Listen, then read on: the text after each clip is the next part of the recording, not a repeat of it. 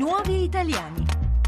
Seconda parte dei nuovi italiani ben trovati da Francesca Sabatinelli e da Fabrizio Silvestri. Continuiamo adesso il nostro viaggio in Albania e da Scutari ci spostiamo di un centinaio di chilometri più a sud, nella capitale, Tirana. È da lì che arriva nel 2000 il giovane Florian Boca, classe 1982. Ha neanche 18 anni, ha già chiaro il suo desiderio, fare il calciatore in Italia, proprio come nel suo paese. Cinque ore di allenamenti al giorno, prima e dopo la scuola con sveglia alle 5. La l'arrivo in Italia per un torneo, l'ospitalità dello zio, il sogno che forse per Florian può divenire realtà e che poi si infrange sulla barriera della burocrazia. Non avendo il permesso di soggiorno non era possibile, nonostante avevo trovato delle squadre disponibili a offrirmi un posto in squadra, anche previo pagamento. Ricordo che il Rieti mi offriva 1.250.000 lire al mese, più vita alloggio che per un ragazzo di 17 anni era assai.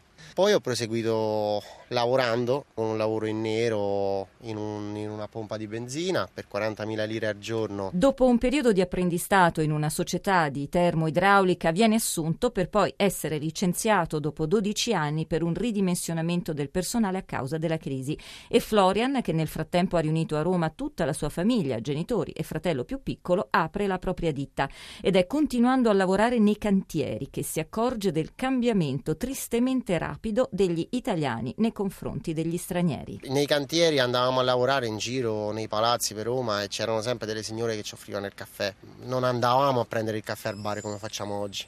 Alle 10 c'erano le signore che si affacciavano, facevano un giorno una, un giorno l'altra, venite a prendere caffè a tutti gli operai, indistintamente se eri italiano, straniero o meno, non gliene fregava niente Oggigiorno se ti sentono parlare in straniero con un collega chiudono subito le tapparelle, non, non, c'è, non c'è paragone. E questo è cambiato nel giro di dieci anni, eh, non, non, nel giro di un secolo. Straniero, albanese, musulmano. Florian racchiude tutti gli stereotipi che nutrono il pregiudizio, negli ultimi anni cresciuto molto.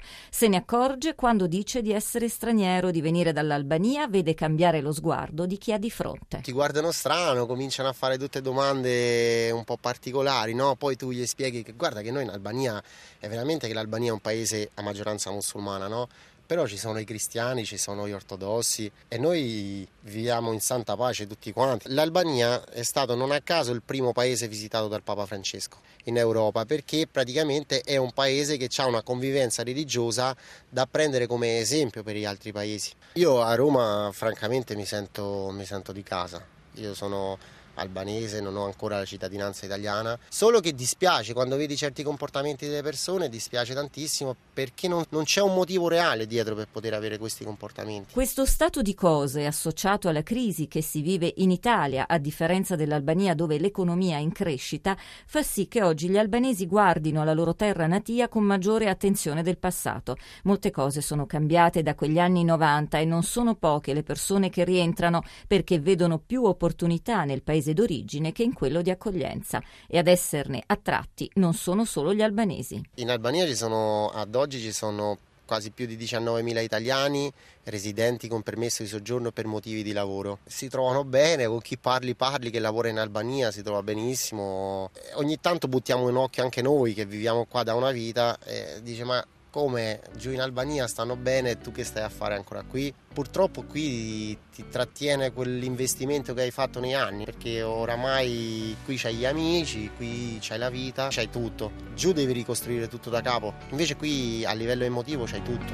L'Albania è un paese piccolo, una terra che è stata costantemente invasa ma che ha sempre saputo difendersi. Un paese che per 50 anni è rimasto tagliato fuori dal mondo, schiacciato da una dittatura che non è riuscita fino in fondo a distruggere la cultura, le tradizioni e soprattutto il senso di ospitalità che permea i suoi abitanti, che seppur chiusi nel loro silenzioso isolamento, non hanno mai perso la loro grande saggezza. Nessuno dice che nella seconda guerra mondiale in Albania non è stato ucciso neanche un ebreo neanche uno, nonostante in tutto il mondo succedeva il casino. Perché? Perché qui subentra l'ospitalità dell'albanese. L'albanese se gli tocchi l'ospite gli hai toccato la famiglia. A tramandare il forte senso dell'ospitalità albanese a Florian è stato il nonno muezzin di una moschea a Tirana, che è stato anche il primo a raccontargli dell'Italia e degli italiani. Nonno quando era piccolo aveva conosciuto dei soldati italiani perché praticamente alla fine della seconda guerra mondiale quando l'Italia e la, e la, Germania furono sconfitte dagli alleati, i soldati tedeschi inseguivano i soldati italiani in Albania perché li chiamavano traditori. E lì il popolo albanese poi è stato costretto a, a, nasconderli dentro le case, ma dentro le case li trovavano. E allora nonno diceva che li nascondevano dentro le stalle, perché siccome nelle stalle c'era, c'era odore cattivo, i soldati tedeschi non entravano a controllare e loro hanno avuto, nonno ha avuto a casa due soldati italiani, un ufficiale e un soldato per due anni finché non sono riusciti a scappare e a venire in Italia. E dice che eh, loro si trovavano benissimo perché dice nonostante quello era un ufficiale lavorava i terreni con nonno, con i fratelli di nonno, tutto quanto. E nonno quando sono tornato in Albania la prima volta dopo quattro anni che stavo qui in Italia domanda, mi ha fatto la domanda fatidica. Mi ha detto ma come ti trovi in Italia? Ho detto bene nonno, dice guarda che gli italiani sono grandi lavoratori, io li conosco.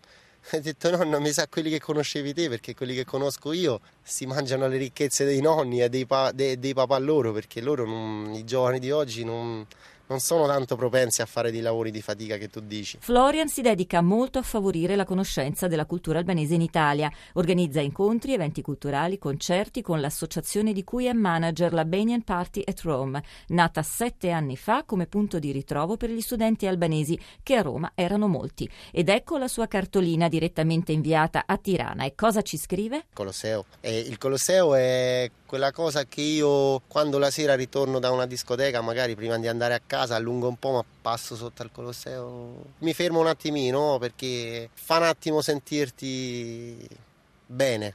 A me almeno fa questo effetto qui. Sulla cartolina venite in Italia per visitarla, non più per fermarsi purtroppo. Nei primi anni 90 molti albanesi emigrarono a causa delle difficili condizioni economiche. Attratti dal mito di un Occidente ricco e prosperoso, raccontato da vari programmi televisivi, decine di migliaia di albanesi presero d'assalto le banchine del porto di Durazzo per intraprendere sulle cosiddette carrette del mare il proprio viaggio della speranza, un viaggio che molti secoli prima fu intrapreso dai loro antenati. Antenati che arrivano in Italia tra il XIV e il XVIII secolo, creando così la minoranza linguistica Arbresh, comunità radicata soprattutto nel sud Italia.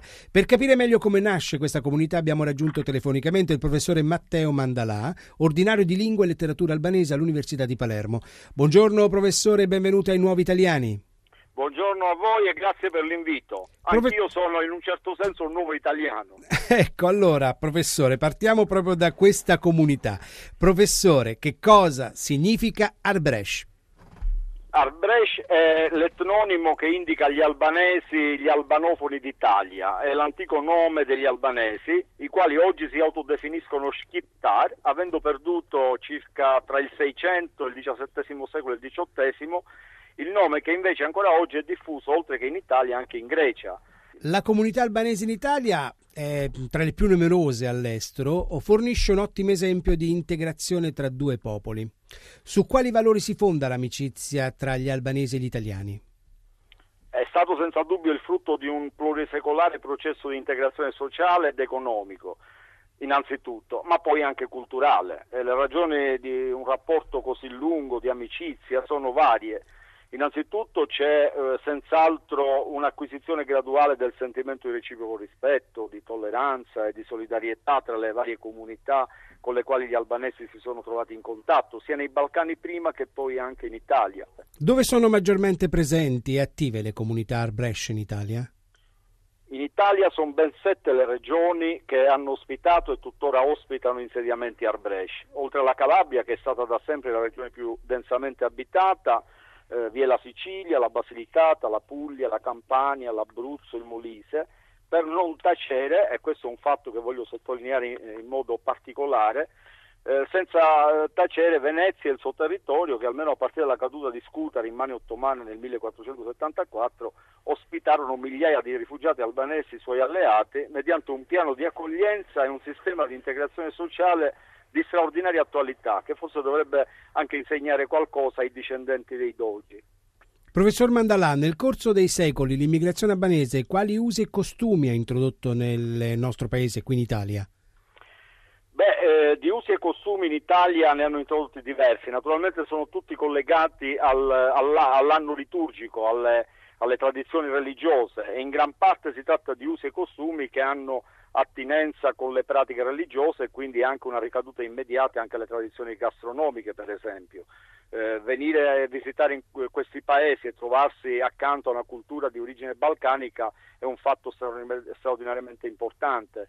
Eh, le denominazioni dei piatti tipici, le modalità anche in cui si preparano alcuni particolari tipi di cibi fanno parte un po' del, della cultura gastronomica locale che fa la differenza, è una, diciamo, uno degli aspetti più evidenti. Circa un anno fa i 28 paesi dell'UE hanno accettato di concedere all'Albania lo status di paese candidato all'ingresso nell'Unione Europea. In attesa di questo definitivo riconoscimento, gli albanesi come vivono il rapporto con l'Europa? Beh, lo vivono come una grande attesa, un traguardo al quale gli albanesi vorrebbero, che vorrebbero raggiungere non già dalla caduta del regime comunista, quindi dagli anni 90, ma be, bensì da, dall'occupazione ottomana dei Balcani. L'Europa purtroppo si è dimenticata per secoli di questa cruciale area del sud-est europeo. Oggi gli albanesi tornano a bussare con più forza alle porte dell'Unione Europea pretendendo di essere accolti come meritano, come mhm. figli legittimi del continente per la libertà del quale versarono sangue già durante l'occupazione ottomana. Grazie allora al professore Matteo Mandalà, ordinario di lingua e letteratura albanese all'Università di Palermo, per essere stato nostro ospite qui ai Nuovi Italiani. E anche per oggi siamo arrivati alla fine della nostra trasmissione. Vi ricordiamo che potete ascoltare questa e le precedenti puntate dei Nuovi Italiani dal nostro podcast radio1.rai.it. E da Fabrizio Silvestri, Francesca Sabatinelli e Davide Verticelli Regia. Un arrivederci. A domenica prossima.